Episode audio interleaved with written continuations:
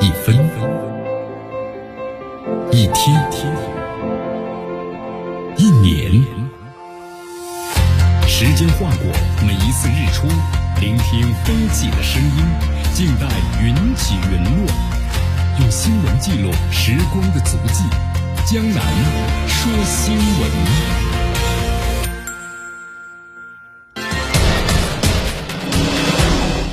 时政要闻，大事汇集，一样的新闻，不一样的观点。新闻早早报，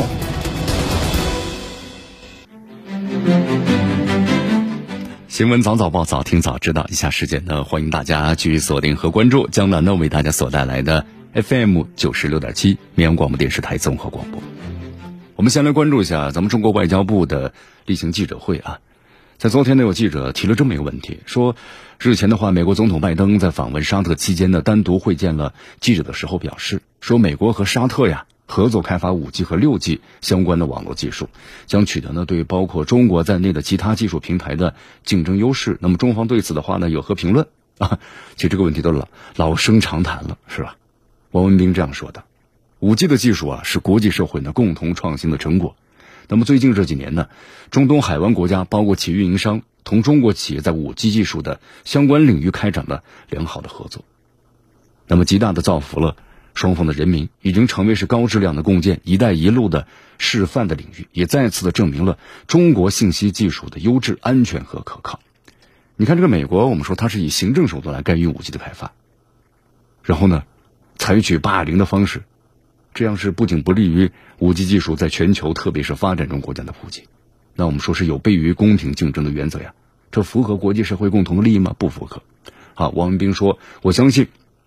包括中东海湾国家在内的世界上绝大多数的国家，那么都将会在独立自主的基础上呢，研制出符合呢自己自身利益的政策选择，也为包括中国企业在内的各国企业提供一个开放、公平、公正、非歧视的营商环境。”你看，其实这里才能再说一件事儿啊。从这个俄乌就冲突爆发之后啊，美国西方国家对俄罗斯实行了一个全方位的制裁，尤其是在这个半导体行业。你看当时不是有新闻说吗，说这个俄罗斯稀缺芯片呢，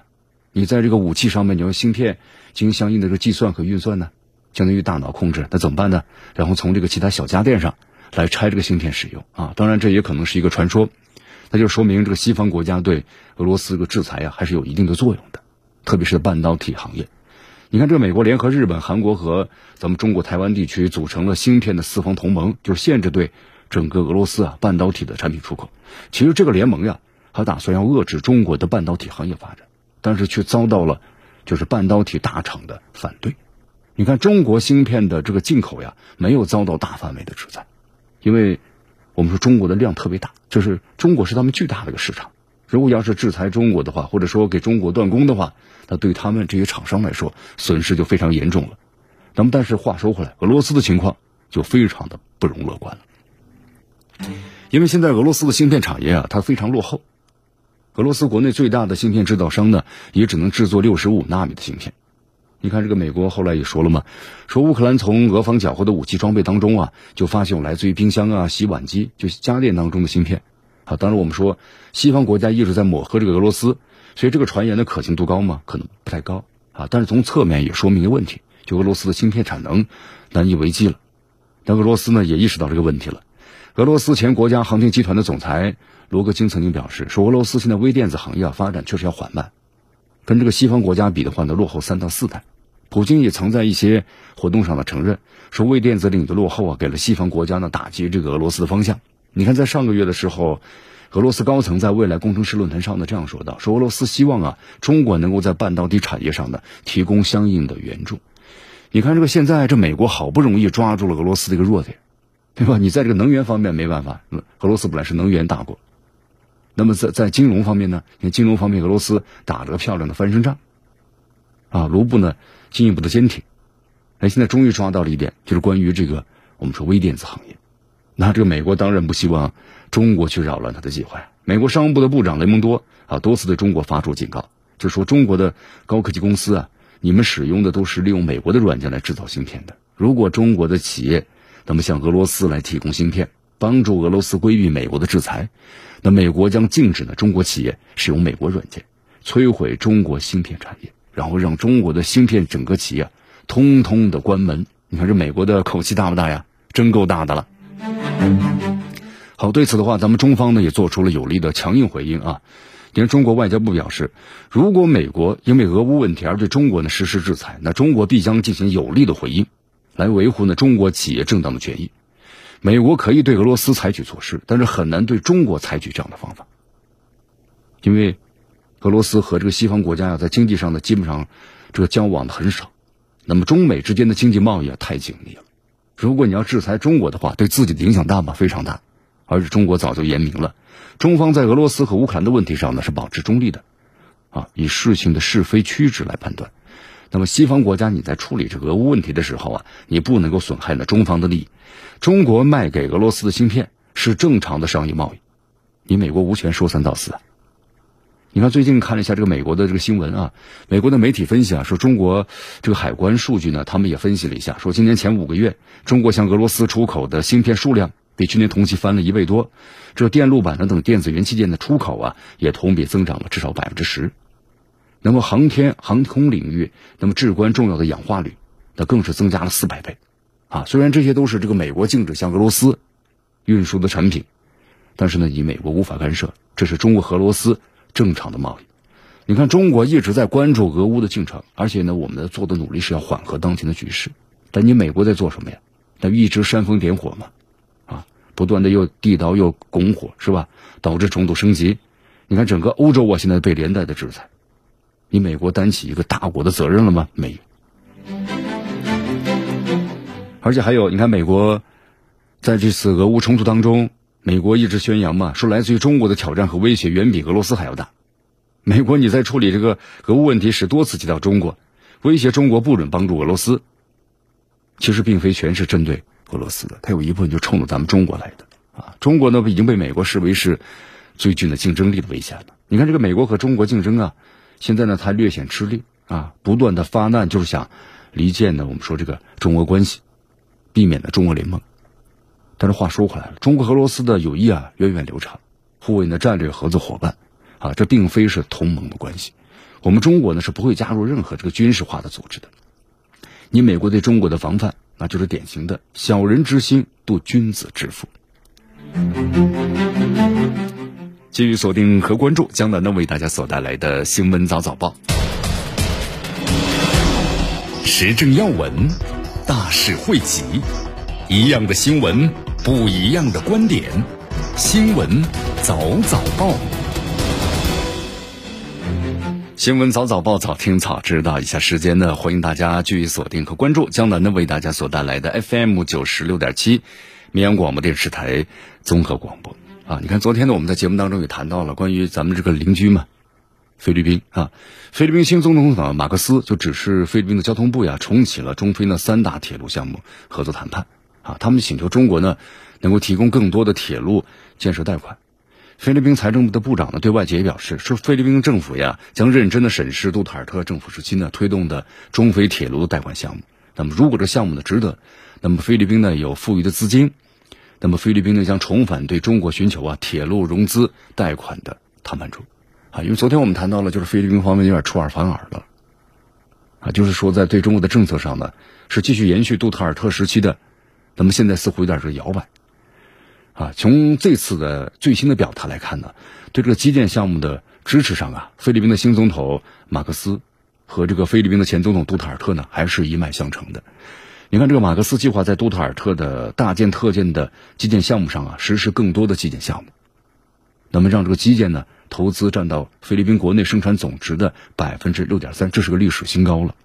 你看，现在菲律宾对于这个基建呢是雄心壮志啊，对中国的合作那就是关键的一环了。咱们中国有能力、有经验，也愿意和菲律宾的发展成为呢全面的中菲关系。这中菲两国呢，我们说既是经济互补，又是地缘的。这个近邻，两国在基建呢等各个项目上，那都是天然的合作伙伴啊。所以说，最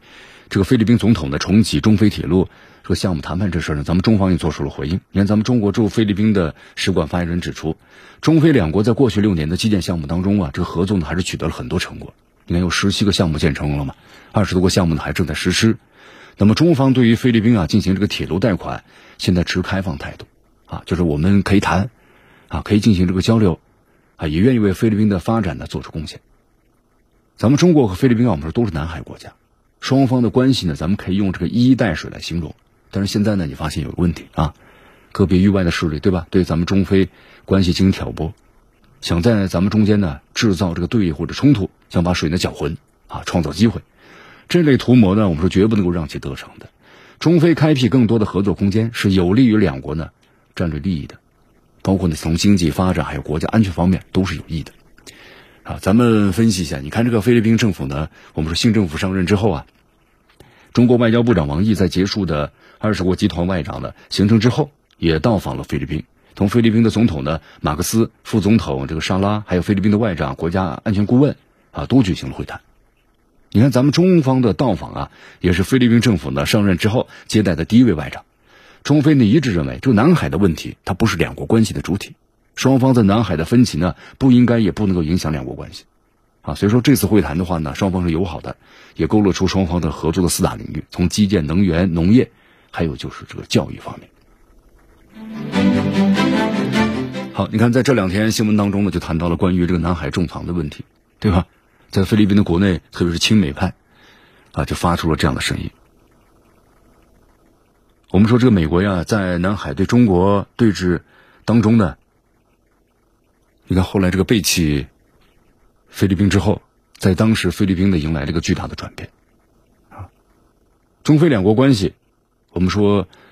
呃，六年前那也是剑拔弩张啊。但是现在呢，你经过六年的恢复和发展，中国和菲律宾的贸易额由四百亿美元涨到了，你看暴涨了一倍多啊！现在已经是八百亿美元了，每年增长百分之一。那么中国已经成为了菲律宾最大的贸易伙伴，这个中菲联系的迅速扩大呀，已经成为两国关系呢最好的稳定器了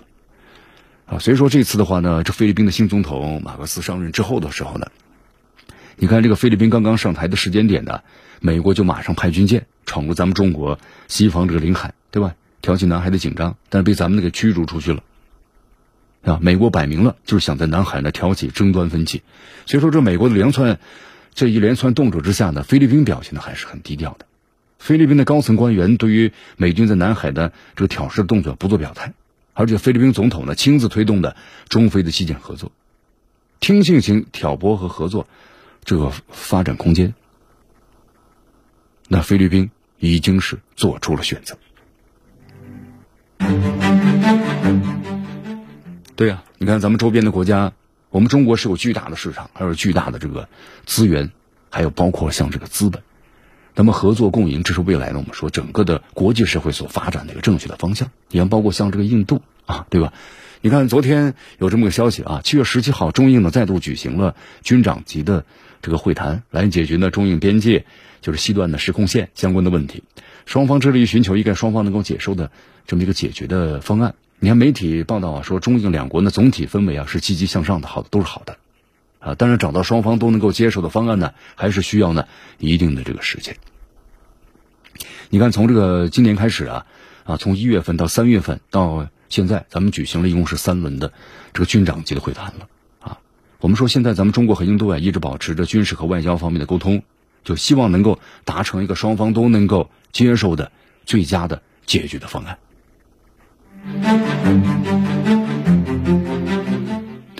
保持沟通，我们说才能够解决问题，有效的管控分歧，啊，双边关系呢，我们说就能够呈现出一个比较的稳定的态势。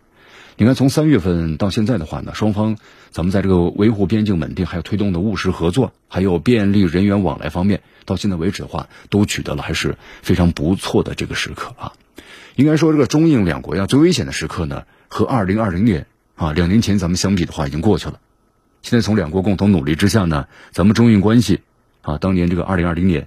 加勒万河谷冲突之后，你看逐渐逐渐的恢复过来了啊。目前虽然还是处在一个比较低的。水平嘛，但是很稳定了，所以两国关系啊，总体的氛围是积极的向上的。好，其实这里还有这样还有个好消息，什么好消息呢？就在这个二零一八年呢，咱们中国企业所承建的尼加拉瓜运河的项目呢被迫暂停了啊，但是现在呢，咱们中国和这个啊，尼泊尔两国的关系啊，就是复交，还有外交关系和尼加拉瓜啊，和尼加拉瓜的关系啊正常化了之后，我们说在经济各个方面呢都在不断的深化交流合作。你看这个项目的话呢，或许要重新的提上日程了。你看这就是世界发展的潮流啊！我刚才简单也介绍了，这个咱们中国也有巨大的市场，这个资源包括技术各个方面。那么这些国家和中国在合作当中啊，都能够获得呢更大的啊发展的这个好处。所以说，你看，尼加拉瓜的议员呢，纳瓦罗指出，文件中啊，就是明确了中国企业在尼加拉瓜投资的可能性。你看，包括媒体的猜测嘛，中国有可能会重启呢尘封已久的尼加拉瓜的运河项目。啊，这里需要指出的是呀，就开凿尼加拉瓜运河的想法呀，其实在上个十八世纪初就开始了。当时这个西班牙殖民者呢，对中美洲进行了勘察，他们认为有四个地方呢适合开凿这个运河，其中就包括尼加拉瓜和巴拿马。虽然在这个尼加拉瓜呀可以开凿更大的、更宽的运河，但是当时技术条件不行啊。西方国家后来决定在巴拿马呢是开凿这个运河啊。但是现在的话呢，我们说技术条件都比较成熟了啊。那么在这个你看一三年六月份，尼加拉瓜政府宣布嘛，那么就是来进行这个项目的正式的动工。那么后来，因为尼加拉瓜国内政府呀和政局还有经济呢都不太稳定，所以在一八年的时候，这个项目呢就被迫停止了。那么现在的话呢，你看媒体分析呢有一定的道理，就说，但是现在重启尼加拉瓜运河的项目呀，可能对于咱们中国和尼加拉瓜来说呀，还是有点早了点啊。因为这个项目的话呢，它影响的虽然巨大，但各种变数啊也不小。咱们中国和尼加拉瓜的经济合作才刚刚开始，这个自贸谈判呢也刚刚启动。而不是正式落地了。合作内容的话，只包括一些的农产品，包括海产品和海有利的进出口。那么大部分的中高级项目呢，还在意向之中或者讨论的这么一个阶段。那么如果要是说开凿运河这样的世纪工程，现在呢还没有谈到具体内容啊。呃，还有一点要说一下，就是咱们中国要和这个尼加拉瓜呢重启外交关系啊，仅仅过去半年多的时间。我们说在。啊，这种呢非常重大的项目合作背后啊，需要外交上的充分的战略互信，就还没有达成一些共识。啊，过去有些不愉不不太愉快的历史。那么一旦未来如果尼加拉瓜政局又出现不好的变化，这么大的个项目，那么如果又暂停的话，对双方的损失太大了，所以双方恐怕呢都是难以接受的。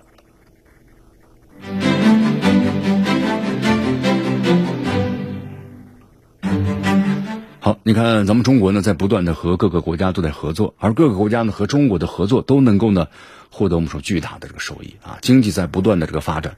人呃这个 GDP 呢在不断的增长，对吧？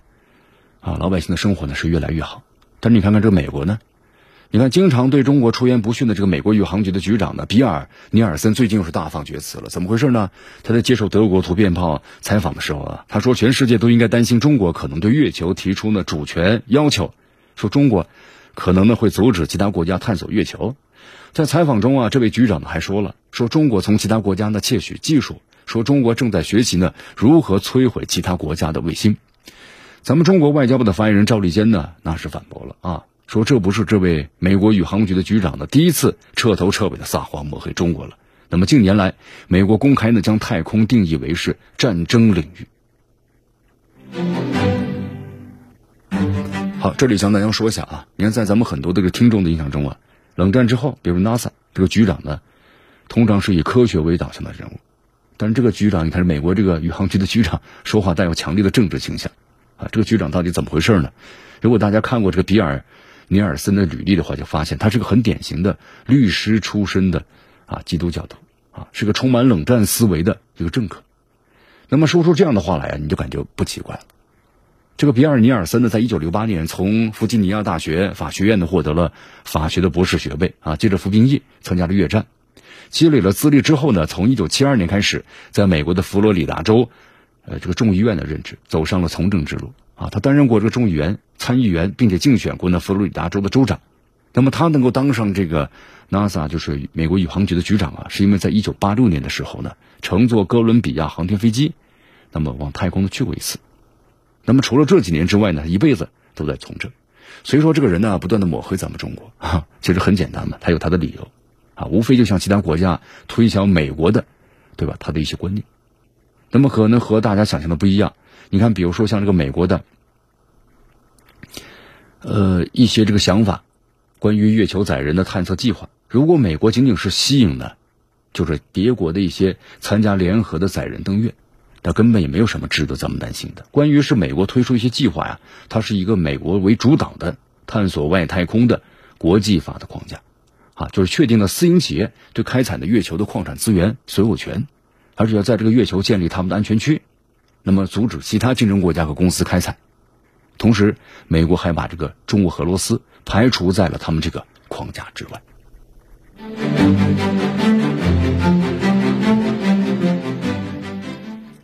啊，所以说你看，在这个挺风光的一种协议是吧？载人登月，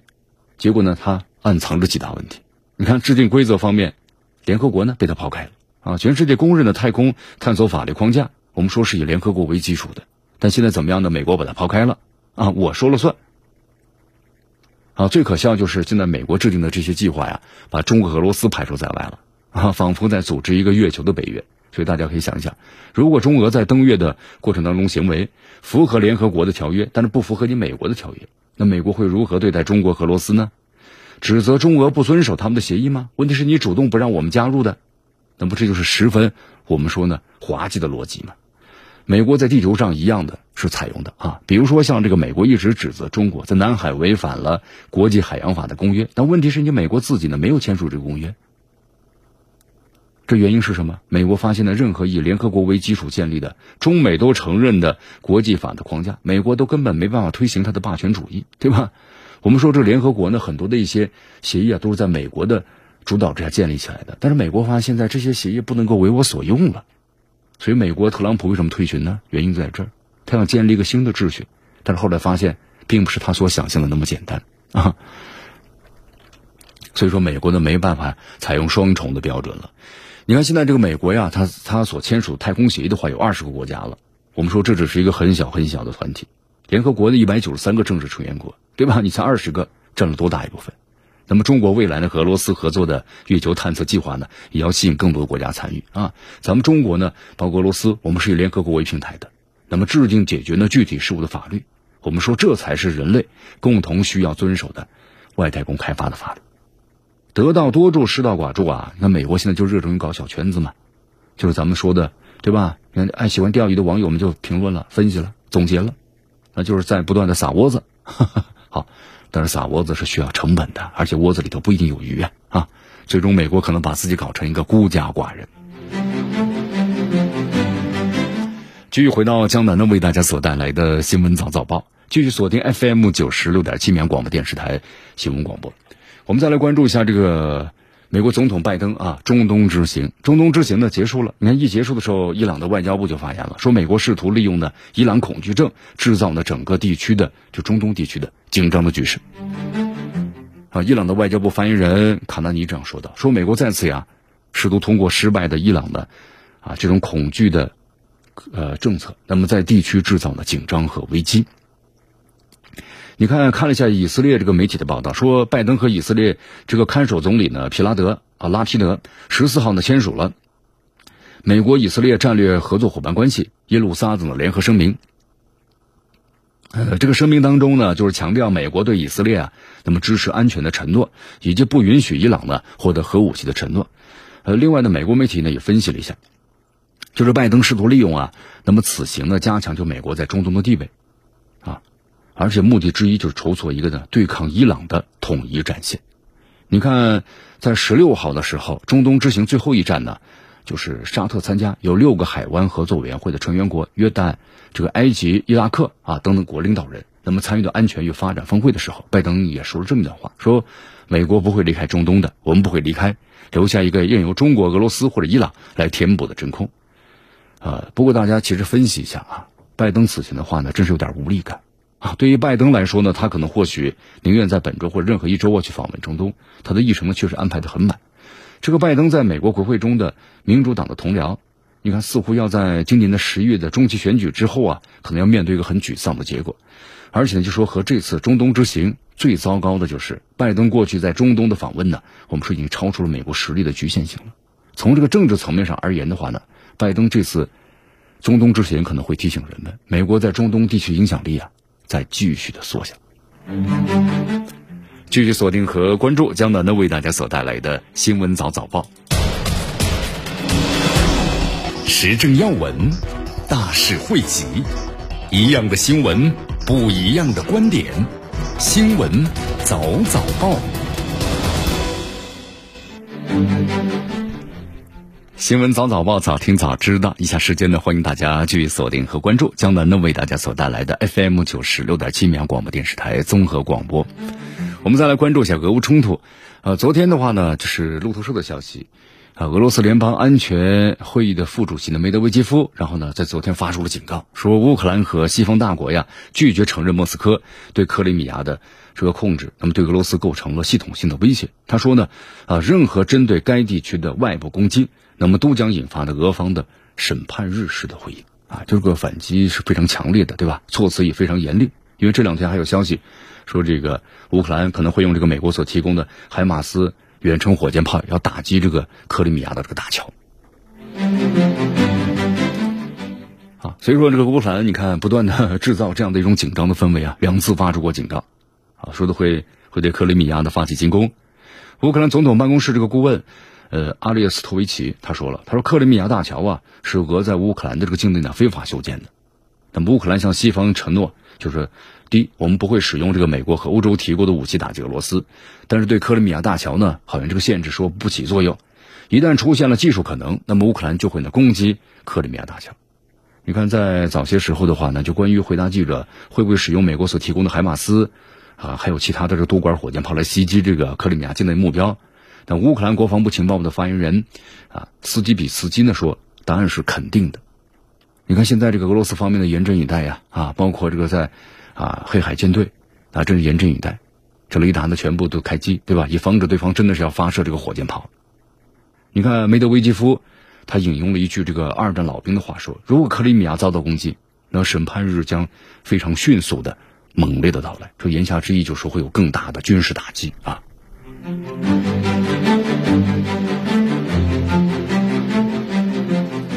好，在一四年的时候，克里米亚呢是举行了全民公投，超过九成的投票者同意的是脱离乌克兰，加入俄罗斯。啊，随后呢就是当时动作非常快，然后马上并入这个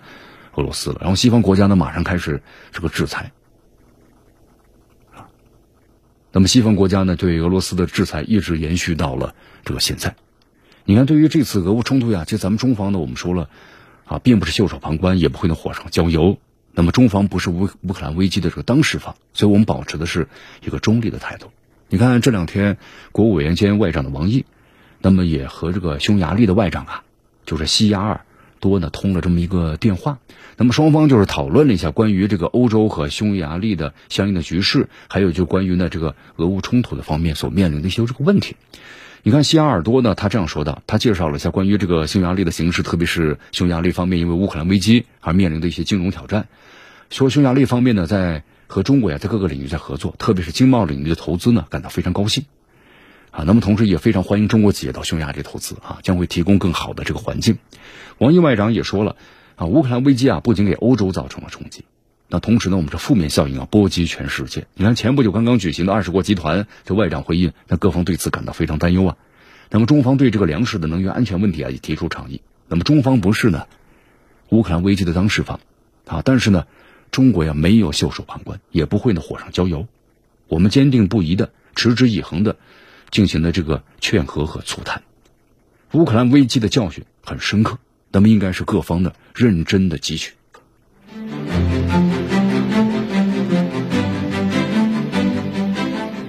王，西尔多也表示了，说中国呢从来都不是欧洲的对手，呃，这个对手，也应该是带来的合作伙伴的，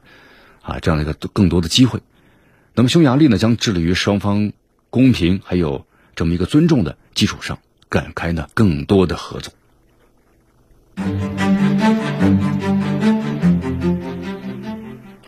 好，你看现在这个国际社会啊，把目光都聚焦在了俄乌冲突的时候啊。一架乌克兰的运输机呢，在当地时间呢七月十六号晚上的时候，在希腊的这个北部城市呢卡瓦拉附近呢给坠毁了。啊，这个坠毁了之后的话呢，根据情况呃现场的报道，这么该机组啊八名人员全部遇难。那么希腊方面透露啊，说这个飞机上呢还有十二吨的危险货物，什么货物呢？其实也就是军火。好，那么基本上这十二吨的军火就全没了！现场呢还有这个爆炸声，应该说这个掉到农田里头了，坠毁现场啊，一片这个狼藉。根据了解的话呢，这个运输呃机上可能带了大量的有毒物质，因为在烧毁之后的话，那基本上就是个周围这个环境呢非常的糟糕，空气呢非常的刺鼻，所以望抢救人员的话呢望而却步。目前的话呢正在进行这个事后的评估。那么，希腊警方呢在用无人机进行现场的检测，就确定是不是带有一些这个易燃易爆的一些这个物品。啊，根据了解的话呢，这架运输机是从塞尔维亚的东南部的城市呢尼什呢起飞的，啊，计划在约旦的中转飞往这个孟加拉国。啊，当飞到这个卡拉瓦附近的时候啊，飞行员呢突然向这个当地民航报告说，飞动发动机出现故障了，需要紧急的迫降。但之后呢就失去了联系啊，这架飞机呢坠毁在了这个农田里头。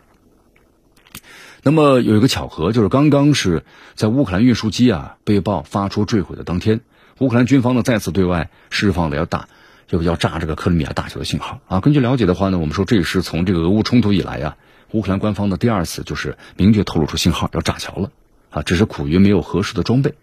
我们说现在是个很敏感的时期啊。那么这架载有呢就是大量武器弹药的乌克兰运输机，包括它的来历还有去向都成了大家关注的焦点，哈。就纷纷猜测运输机可能是在为乌克兰提供的在俄乌冲突中所需要的武器弹药，那是不是这样呢？啊，现在不太清楚。那么，总之这架飞机呢是完全的坠毁了。啊，再之后的话呀，你看塞尔维亚国防部长呢也进行了这个啊新闻发布会，也出面澄清了，因为这个飞机毕竟是从这个塞尔维亚东南部的城市呢起飞的。根据了解的话呢，这架飞机啊，它属于是乌克兰的航空公司，机上是载有的孟加拉国国防部向塞尔维亚购买的十一点五吨的国防产品，其中包括武器，还有这个地雷等等。啊，那么就说这次武器的失事飞往的目的地啊，并非是乌克兰，而是呢孟加拉国。也就是现在啊，你看有些媒体呢在把这个消息呢引向了这个俄乌冲突当中，那么塞尔维亚发言呢就是是虚假，而且呢恶意的。那么塞尔维亚呢，从二零一六年开始就没有向乌克兰或者俄罗斯呢提供过任何的武器装备。好，你看这个事儿呢，其实呢，我们说了一出来之后啊，确实引起了国际社会的猜测。那原因为什么呢？因为这架运输机的性质啊太过这个特殊了。你看坠毁地点呢是在希腊，这个卡拉瓦啊，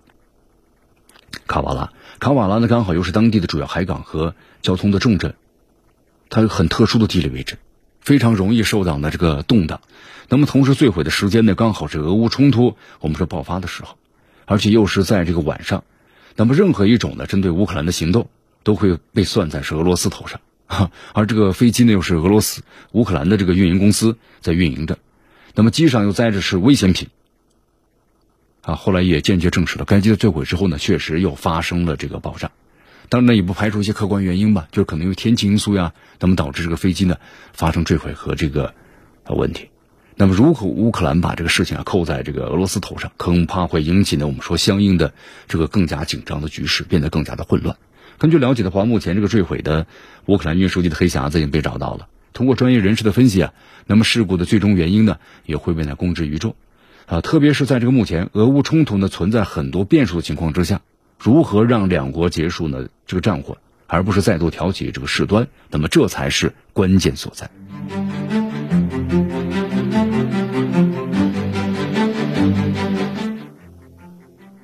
我们再来关注一下这个俄乌冲突啊，俄乌冲突现在呢已经四个多月了，你看连番苦战的。现在这个俄乌的局势呢，是俄罗斯的主动性呢更强了。根据了解的话呢，像顿涅茨克和卢甘斯克一样，基本上全部被俄罗斯控制了。不过呢，乌克兰还是在抵抗，双方呢还处于一个激烈的交火之中。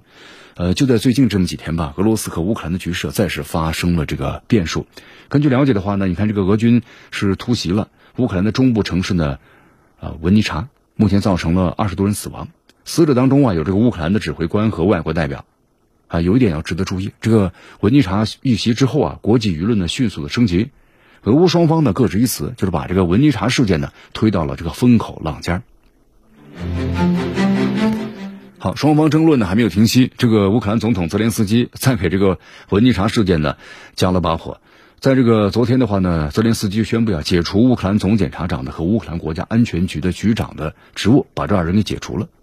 啊，原因是什么呢？说这个两人的部门当中啊，有大量的人员呢通通敌叛国。泽连斯基在讲话中呢还强调了一点，他说呢对这两个部门的官员呢展开调查，罪名就是叛国罪。所以咱们分析一下啊，你看为什么要解除这两名官员的职务呢？可能和这次就是俄罗斯空袭这个文尼察有关系。那么俄军呢，我们说不可能不了解这个乌军的机密情报，没有情报的话，你是很难发动从容的这个袭击的。那么泽连斯基之所以认为这个官员涉嫌是叛国罪，那么也是要给西方国家的一个交代。你看这次俄罗斯袭击这个文尼察呀，的确是个特例啊，因为文尼察这个特殊之处在哪儿呢？它并非是和这个顿涅茨克和卢甘斯克一样，它不是直接交火的战区。莫斯科还有这个基辅啊，我们说，就是俄罗斯和乌克兰呢，四个月以来的地面冲突呢，也没涉及到这些城市。但是根据俄罗斯这个消息源呢，这次俄罗斯不仅对文尼察呢出手了，还精确打击了这文尼察的军官支架，消灭了这乌克兰的多名指挥官和外国代表，成绩不错呀。我们说这导弹是不长眼的，对吧？你要靠人为的设定这个程序，才能够发动袭击。所以说，也正因为如此，那乌克兰方面呢就采取了相应的动作啊。你看，其实俄方呢后来也表示嘛，说俄方呢知道这个文尼察呢并非是军事区域，但是呢并不代表它没有军事设施啊。俄罗斯此前就表示过嘛，说这个乌克兰的军事设施和指挥中心啊，那你后来都是这个俄罗斯打击的目标。那么俄罗斯方面呢给出了一个比较合理的解释，但是能跟我们说精准打击。到某一栋房子，对吧？打击这个俄罗斯、乌克兰的指挥官和外国代表，而且还知道开会的内容，几点开会，哈哈什么时候聚在一起？那你没有这相应的情报支持，那肯定是不行啊。所以说，你就怀疑了，乌克兰的这个内部是不是有人和俄罗斯里应外合啊？所以说，你看这个媒体报道说，文尼察的军官之家要大楼遇袭的时候，乌克兰的指挥官呢和外国武器供应商，包括呢军事顾问代表，那么正在大楼里商讨，那么如何对这个乌克兰呢提供一批新的杀伤性武器。那么在这个节骨眼上，俄罗斯发动了导弹袭击，啊，与会者的死伤据说呢是非常的惨重，啊，你看这个精确打击的话，我们说需要情报支持的，再加上呢，泽连斯基解除了乌克兰高官的反应，啊，那么似乎一切都指向了情报战，啊，其实这个乌克兰高层被渗透这事儿啊不是第一次了，你看在六月下旬的时候，俄罗斯摧毁了乌军的在第聂伯河呢，啊，这个。彼得罗夫斯克州的指挥部，啊，当时这个乌克兰指挥部呢也在开会，对吧？里面据说还有这个加拿大的军官。指挥部被俄罗斯呢精准打击之后，那么参会者据说是无一例外都是命丧黄泉了。啊，其实这些呢都已经证实了，俄罗斯呢对乌克兰展开了这个情报战。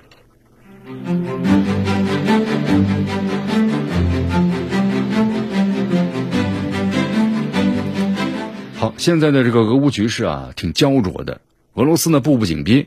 乌克兰呢也坚决抵抗，西方国家也是火上浇油。但如果要是乌方内部呢真的被俄罗斯的情报机构啊渗透的这么严重，那么这场仗呢，我们说这个结果可能也就或许可以预见了，是吧？这结果到底怎么样，大家就不用再去猜了。好，以上呢就是今天新闻早早报的全部内容啊。那么接下来我们就一起进入今日话题。啊，咱们说一下这个拜登的中东之行，空手而归啊，两大目标呢都没有实现。